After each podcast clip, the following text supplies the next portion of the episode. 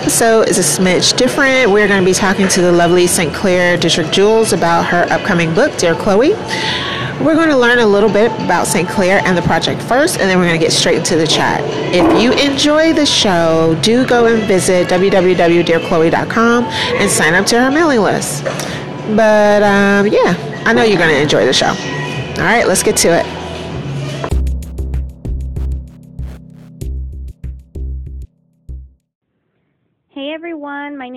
Name is St. Clair Detrick Jules. I was born and raised in Washington, D.C. My mom is American and my dad is Afro Caribbean. He's from this little island in the Caribbean called St. Bart's. And I'm really proud of my Caribbean, my black roots. So I'm a filmmaker, photographer, documentarian, and activist. I really got into social justice during my freshman year at Brown. In particular, I'm really interested in immigration, women's rights, and black liberation. And so, this project that I'm working on now, featuring um, black women reclaiming their natural hair, has been a great way for me to connect with other black women in a really powerful, meaningful way. And so, I'm really grateful. My time at Brown also definitely impacted my journey, I would say, in social justice. Um, even, you know, thinking about the classes that I took in the Africana Studies department, for example, was really, really uh, inspiring to me and really encouraged me to go the social justice route. So, yeah, that's a little bit about myself, and I hope you all enjoy the podcast this week. Thanks so much for listening.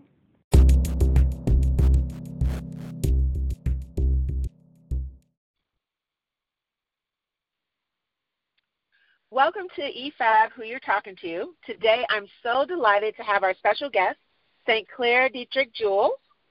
Today, St. Clair will be telling us about her amazing project, Dear Khloe. Welcome, St. Clair. It's so good to have you on the show. And um, tell us a little bit about yourself before we get into the questions about your amazing book. Sure. Yeah, thank you so much. Uh, my name is St. Clair Detrick Jules. Uh, I'm from Washington, D.C. Um, my dad is originally from St. Bart's, which is a small island in the Caribbean, so I identify as like Afro Caribbean American. Um, I graduated from Brown in 2017, and I'm a filmmaker, photographer, and activist. Awesome! That is you wear many hats. you wear a lot of hats that's awesome because it seems as though you're able to create this amazing synergy around all of your talents. Thank you. I'm trying, yeah. so let's get right into it. I want to know what was the defining moment that you shared with your little sister that was the catalyst for this book? So let's see. I mean, as soon as as soon as I found out that she was self conscious about her afro, um, I knew that something had to be done because I'm so much older than well, I have three little siblings. I'm so much older than all of them, and this sister in particular, Khloe, we're 18 years apart. So I feel really protective over her. You know. Um, oh wow. And yeah, and because I'm so much older, I'm like I I never want anything to happen to her. I never want her to, you know, feel self-conscious. I never want her to like internalize the self-hate, you know, the racism, the misogyny. And um yeah, so I mean like as a as a filmmaker, photographer, I decided that, you know, I think a lot of the reason why like black women are self-conscious about their hair is because of I mean, obviously like the media tells us that that's not what's beautiful and so I figured right. that I could create my own media for Khloe and other black women, you know, that does okay. represent us and that, yeah. Stop right there. You said something that was really, really important. That was really, really wonderful. you said you are going to create your own media. And yeah. I think that that is a critical, um, beautiful, and a very important thing because Thank it counteracts you. all of the messages that we get from mainstream media. So thank you for being brave mm-hmm. and thank you for doing that. Because we need more people like you who are willing to say, we reject these messages that you're constantly bombarding us with, and we're going to create our own messages. So thank you, thank you for that. And I'm speaking as a mother and as a woman who went through the whole learning to love her hair phase before natural was like even a thing. yeah. Yeah, um, I think that's so, so, great. I mean, yeah. No, Sorry, go, ahead. go ahead. I was just gonna say, I think, um, I mean, what's really cool about, I mean, obviously, like the internet's problematic and everything, but I think that there are some really positive sides of you know like so many black women i feel like now are creating their own media like through podcasts through um writing sites like medium things like that you know so it's like i feel like we are taking control over our own stories more through various mediums which is awesome I agree. I mean, I um, have been on Whitney Houston's internet for a very long time, and it when the internet started, there literally wasn't a space for us. Um, it was like a little bit, a, a very small corner with mm. very few voices. And I think that you're right. There are so many different voices, and there's so many um, chances to connect with people on your same journey or with people who are in the same mind space. So I'm very thankful for that, especially because I ended up having a little girl yeah. And so, um, you know, she doesn't know the internet that didn't have images that look like her. She doesn't know what mm-hmm. that's like, and, and I'm very thankful that um, the internet was able to evolve. It still has a, lo- a lot of work to do and a long yeah. ways to go, but I'm very glad that my little girl can actually click on a picture or look up something and see someone that looks like her or someone that shares her story. That was very that was very very important for me. And and again, that's why I'm so excited about your book because I think it's critical to young girls to see black women and to see other black girls that look like them because mm-hmm. it takes mm-hmm. the edge off. I really do. I think it's like protective armor. Yeah. Definitely. So my next question is I'd like to ask you did you yourself have a love hate relationship with your hair or your image while you were in high school or in undergrad at Brown? Like, how did you come to this kind of um, this love of yourself and wanting to see loving and wonderful images of black women? Yeah, so I I mean I definitely I think like the vast majority of black women I did go through a very long phase of not liking my natural hair starting um starting in elementary school when I went to a majority white elementary school and I realized oh nobody has the same hair as I do and nobody has the same skin color as I do. So I got self conscious about um my skin color and my hair and then when I went to high school, um it was a majority black and Latinx high school, um, but most of the black girls straightened their hair. Um, so still, you know, no, you know, there were very few people who I saw who were embracing natural hair as something that's as something that's beautiful. And then when I, you know, when I got to Brown, um, it was really amazing because I met um, I met a lot of black women there who were embracing their natural hair, who were embracing their skin color. And maybe it's, you know, I think partly it's because Brown is, I mean, historically such a, you know, white space, like built for white people, um, that black people and other, you know, other minority groups on campus have really had to stick together. Um, right. And that makes everybody like even closer and like even prouder in their blackness, you know. And so that was really when I yeah, when I became proud of being black, when I first started seeing black as something that is beautiful and seeing black hair and my hair as something that's beautiful. And it's sad that it took me that long, but I think it's common for us. You know what? I think you're right. I think that the um, the pathway to self love is so long and mm-hmm. um, a bit hard because of every of all the muck and mire that you actually have to go through in order to get to that space where you can embrace, explore, and enjoy your own humanity as a black woman. Yeah. Um, so many women um, have told me the same story, and so many women are still in that process of learning to love themselves. In fact, um, I know some boomers from Chicago, my hometown. Mm-hmm. Um, but um, their generation, it was hammered into them that they needed permed hair and they needed to look respectable in other people's eyes. And I think because there's been such a great revolution with the Gen Xers and Gen Z for embracing natural hair and um, you know their bodies and how they are, that some boomers now feel like, okay, I can finally be myself. I can finally enjoy who I am. And you mm-hmm. think about their generation, that's an incredibly long journey. Yeah. Because they're in their they're in their late fifties, sixties, if not early 70s. So they've spent almost a lifetime trying to, you know, churning through this cycle. So, you know, kudos to you for getting it in undergrad. Thank you. like, like, yay, your your process is much shorter. Um, so, and I want my sister to be even shorter. Yeah. Yeah, exactly. So I feel the same way. Like I my daughter kind of went through that phase. She saw um little girls that had straight hair and she was like, My hair does not do that.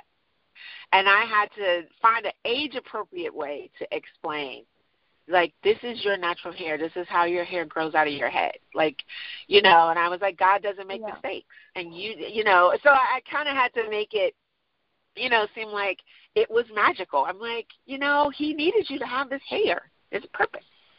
Mm-hmm. Um, and it took her a long time because she was kind of looking at me like, lady, I know you feed me, but I'm not buying what you're selling. so it took a long time for her to really embrace it um, and I really kind of had to go hard, like, okay, let's look at these afros. And then I would have her watch like documentaries about the young lady in New Orleans that grew her afro like really big, and it was like Guinness World Record. Oh, um, oh, wow. Yeah, so then because my kid is like a, a nerd like me, she was like, "What? She's gonna Guinness World, you know, record for her afro?" And I was like, "Yeah, look at it, it's super dope." Um, and I myself when she was a baby, I had a big afro, and then I cut it off into a mohawk, and I was like, you know, I was like, this is magical hair, but it it still took a while, um, and because she wasn't in predominantly black spaces, mm-hmm. there was always this kind of air of comparison, and I'm just like, you know, their journey with their body and their image is not yours. So yeah. you have to embrace who you are and and like you like you want Khloe's journey to be real short. I want my kids' journey to be super short. I you know, I think they call these kids the iGen kids. I want the iGen black yeah. girls to have the shortest journey to self love ever. Mm-hmm. If that's possible. yeah. so my next my next question for you is when you're behind the camera, when you're telling these stories through photos, do you feel there's a redemptive power?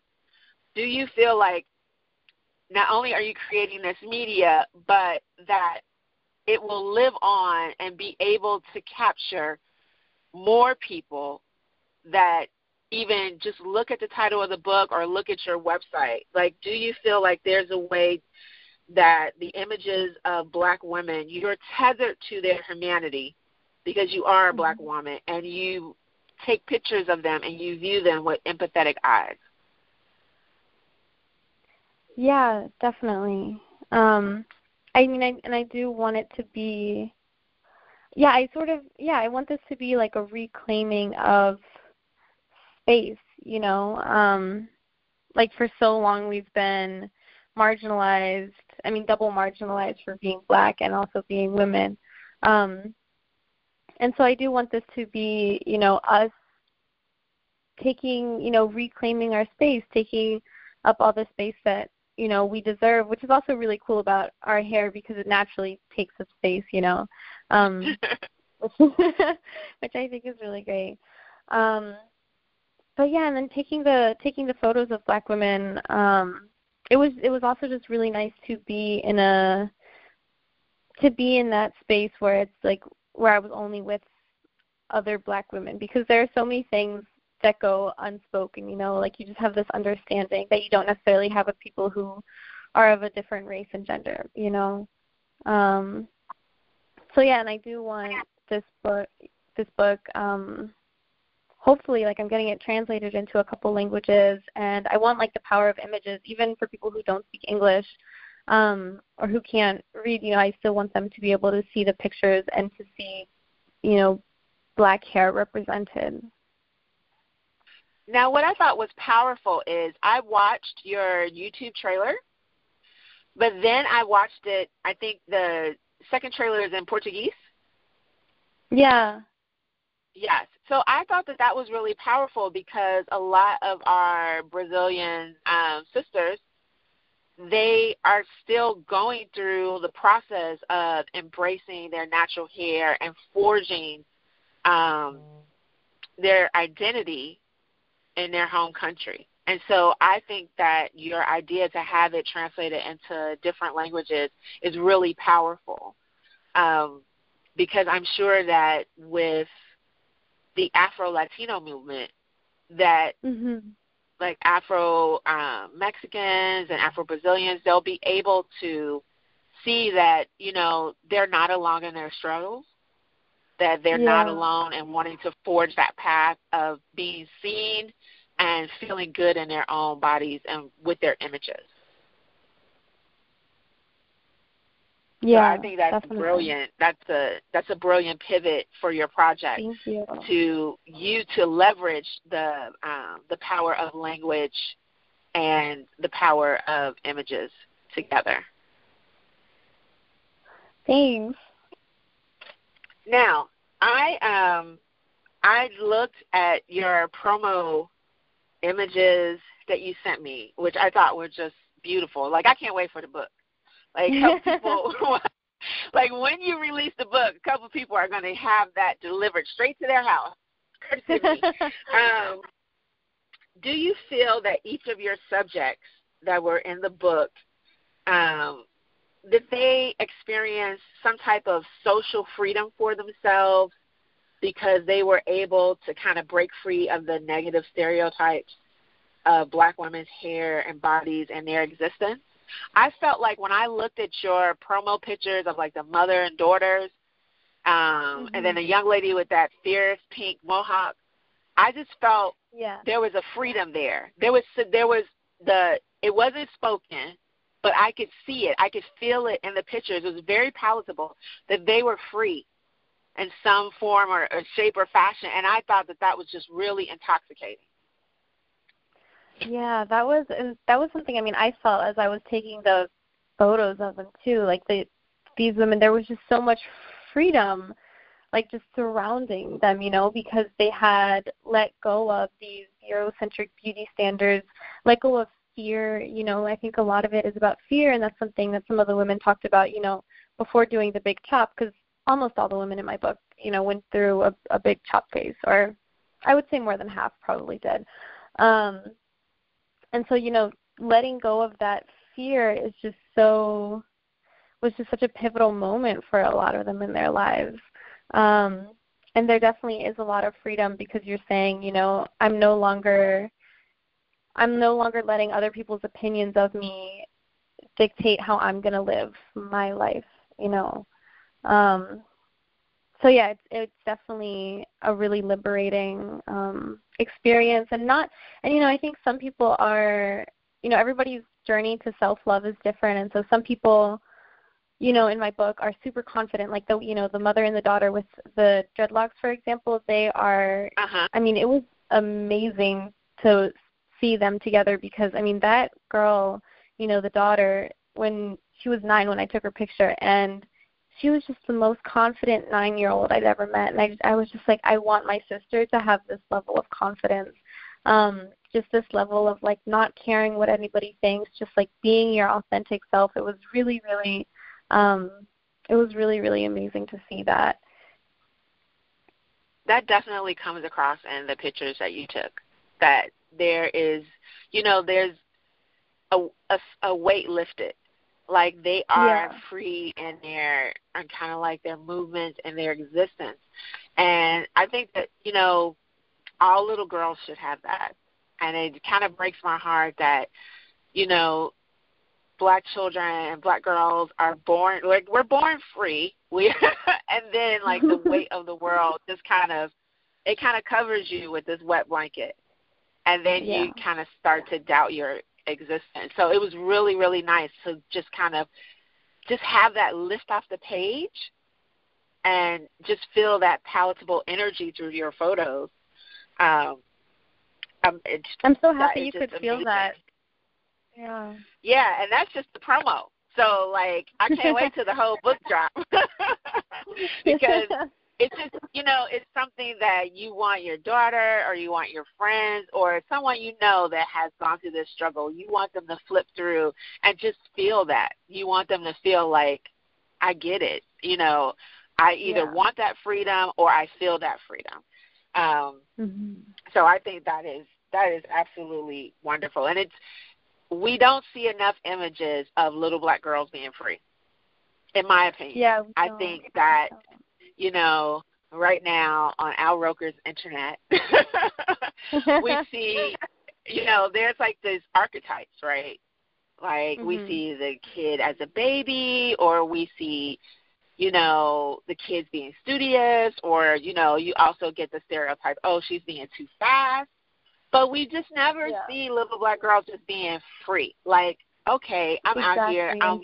I'm I'm playing and I'm just enjoying the day. And so it's so good to see those type of images. And it's also good to see mother daughter images because we live in a society that does not paint the black mother as loving and Mhm. you have there's there's so much love that you have to have in order to allow your child to be free and i don't think that society gets that i don't think that they get how a black mother is juxtaposed between protecting their child from the world and also trying to make sure that they actually have a childhood so i got a lot of feelings of love and um, protection from the photos as well. Um, one of the most striking photos was the mom with the shaved head, and her daughter had those beautiful locks. Oh my God! I love, love, love that photo because it was just so warm and cozy. Like it was almost like a hug just jumped off the page. I'm like, I want a hug. This is a beautiful picture. yeah, that was oh yeah, that mother and daughter they are so beautiful. They were actually the last two people I took um for the book, so it was like a really nice way to wrap up and yeah, that I mean they had so much love for each other and so the daughter, she's one of the few women in my book who, you know, had never gotten a perm or a relaxer or had straightened her hair for long periods of time, you know, and um and you could tell like i mean she just was saying that she was so grateful that her mom never let her do that you know i think it's hard because as a mom sometimes you know like if your daughter is like please like i really want a perm you know it's like you know you have you know it's like you deny them that but it's because you love them so much and you want them to love Right. Oh, I just bribed my kid. I was like, listen, no perm until you're 21, and I will help pay for your master's. Deal. so I like deal. until she gets right until she gets 21, she's not gonna put any chemicals in her head. It might, yeah, it might be all bets are off that when she walks across the stage for undergrad. I don't know. but I was trying to. I was just trying to get her like away from wanting to permanently straighten her hair. And now that she's Yeah. a science nerd, I actually told I actually found the ingredients in perm and then I sent them to her via email and I was like, well, why don't you mm-hmm. just look up these ingredients? And when she looked up what they were and how they affect the human body, she was really freaked out. She really was. She was like, People put this on their head and I was like, Yeah, man. I was Yeah. like, Your mom put this on her head for years. And she was just like, What? I've never seen you with you know, because she's never seen me with straight hair. And yeah like, yeah, but I put that stuff on my head, And I showed her old pictures, and she was just like, "Okay, okay, okay, I get it." So it is a you know you're trying to protect them, but like I think that the tween years and the teen years are the hardest because that's when mm-hmm. girls are processing their self image and their self identity. And um it's really hard because as a parent you have to pick your battles. And so sometimes you you want to give in. You'll be like, man, just go. You I don't want to have this talk again. But then you kind of know the flip side. Like if you do this, you are altering the very essence of who you are. Yeah. You know. So um that's a that's a very tight line to walk. It's a very and it also very takes tight line. Away, yeah. But what were you going like, to say? Freedom, it takes right? away. It yeah. takes away like like freedom because you can't like there's so many things that you know, for example, your daughter wouldn't be able to do with a perm. Like I've never gotten a perm, but I've just heard that it's so um limiting. Like you always have to worry about the humidity. You can't go to the pool. Like just like life, you know, life activities that you miss out yeah. on. Know? It is, and then a lot of people don't realize like um they have you heard of like the hair curl scale? It's like three A, three B, three yeah. four A, yeah. four B. So I would say that I have four G hair. That's how thick my hair is. Like it's not even on the scale. It's just like fiber optic. 4G. And so I would perm my hair, and two weeks later, the curls would just spring out, out the roots. It was almost pointless in putting it on my hair. Mm. And so, what a lot of people also don't realize is that curly hair is alive, perm hair is dead. Dead hair. That's why yeah. you gotta get like it's not. yeah, it has no life to it. You like literally killed killed your hair coming out of the cuticle. So um that was the other thing I had to kind of hit my daughter to like, all right, you want to be walking around with this dead hair, this zombie hair? Just go ahead, do it. but, um, and so you know, I have to use age appropriate things to get to to have my tween see my point of view. But yeah, so she, she ran around for a, a couple of weeks like, I don't want zombie hair. I was like, yeah, nobody wants zombie hair. Want wants your hair to be alive. But um, you're right. Like you go swimming, your hair is going to revert.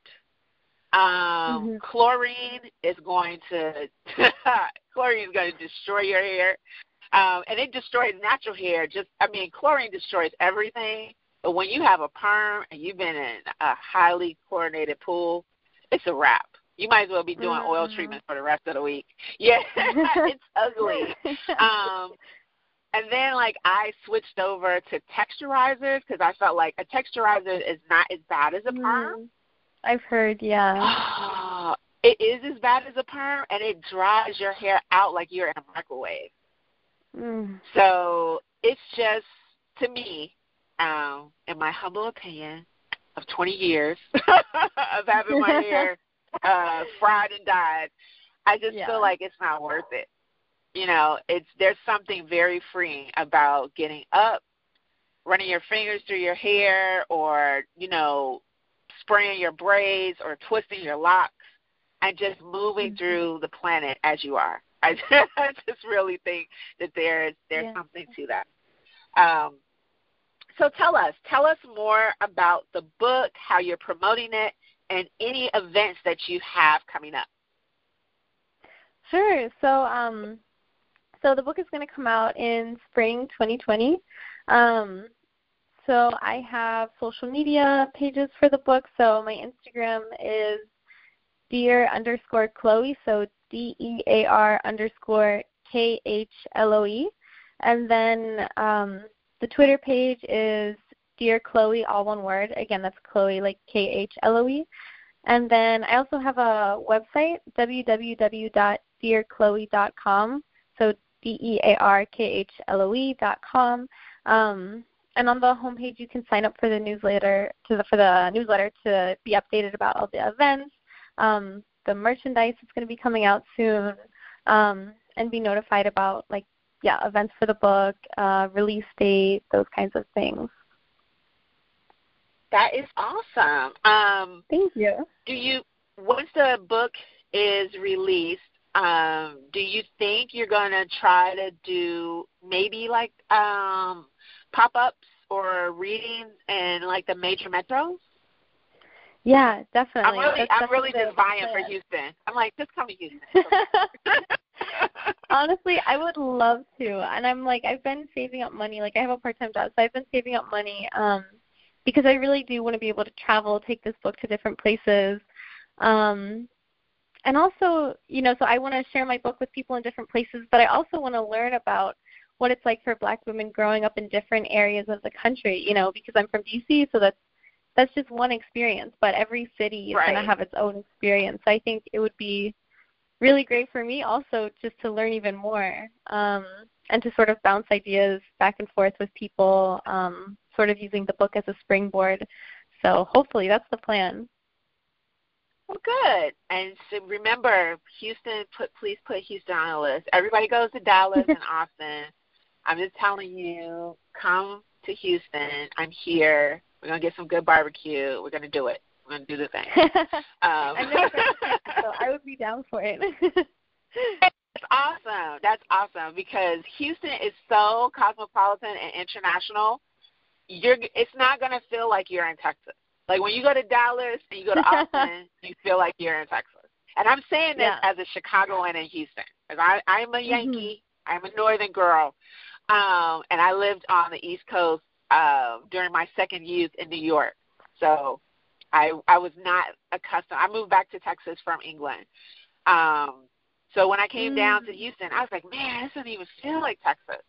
But it's really really cosmo- cosmopolitan and um, natural hair in the last I would say seven to ten years has really picked up down here.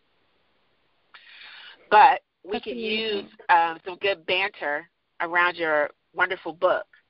Um, and I'm just going to throw this out there. If you do go on a nationwide tour with your book, then that, your tour, the pictures from your tour should be like, Dear Khloe Purchase, the tour. I'm just saying. That is such a good idea. oh and then God. you can write about, yes, you can write about black women experience with their hair and their images in different parts of the country because you know, like you said, you grew up in D.C., I grew up in Chicago, how mm-hmm. black women see themselves in Houston or Denver or um, Vegas, totally different. So yeah. I'll be looking for that book too. You publish that book, I got you. That's such a good idea. I hadn't even thought of that. So thank you so much for um, talking with me today. I really appreciate it. I'm so excited for everybody that actually follows my blog or my social media. Um, all this week, we're going to be promoting um, Dear Khloe, and then we're going to do a blog post about it. And we want you to sign up to St. Clair's mailing list so when this book drops, you can get this book. You need it on your coffee table so it can be a conversation piece. So thank you so much, Sinclair. Um, you, you, I just, I'm so glad that I was presented with this project because it's near and definitely dear to my heart. Well, yeah, thank you so much for having me and for opening up the space for for Black women. Thank you.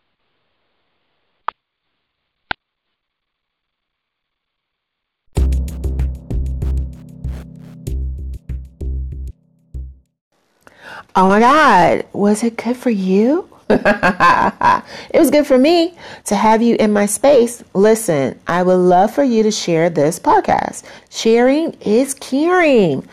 I'm everywhere. I'm on the internet, Facebook, Twitter, Tumblr, Google Plus, Medium, Instagram, and in 20 years I may be my own app or a giant head stuck in a jar like uh, Futurama. but I'm everywhere, so dig it. So share. I'm efabuloushb.com and at efabuloushb everywhere on the internet. So, as always, it's been real. May you go out into the world a bit happier, joyful, or more damn astounded after listening to my podcast. More dribble from me is coming soon. Stay woke. God bless. Bye.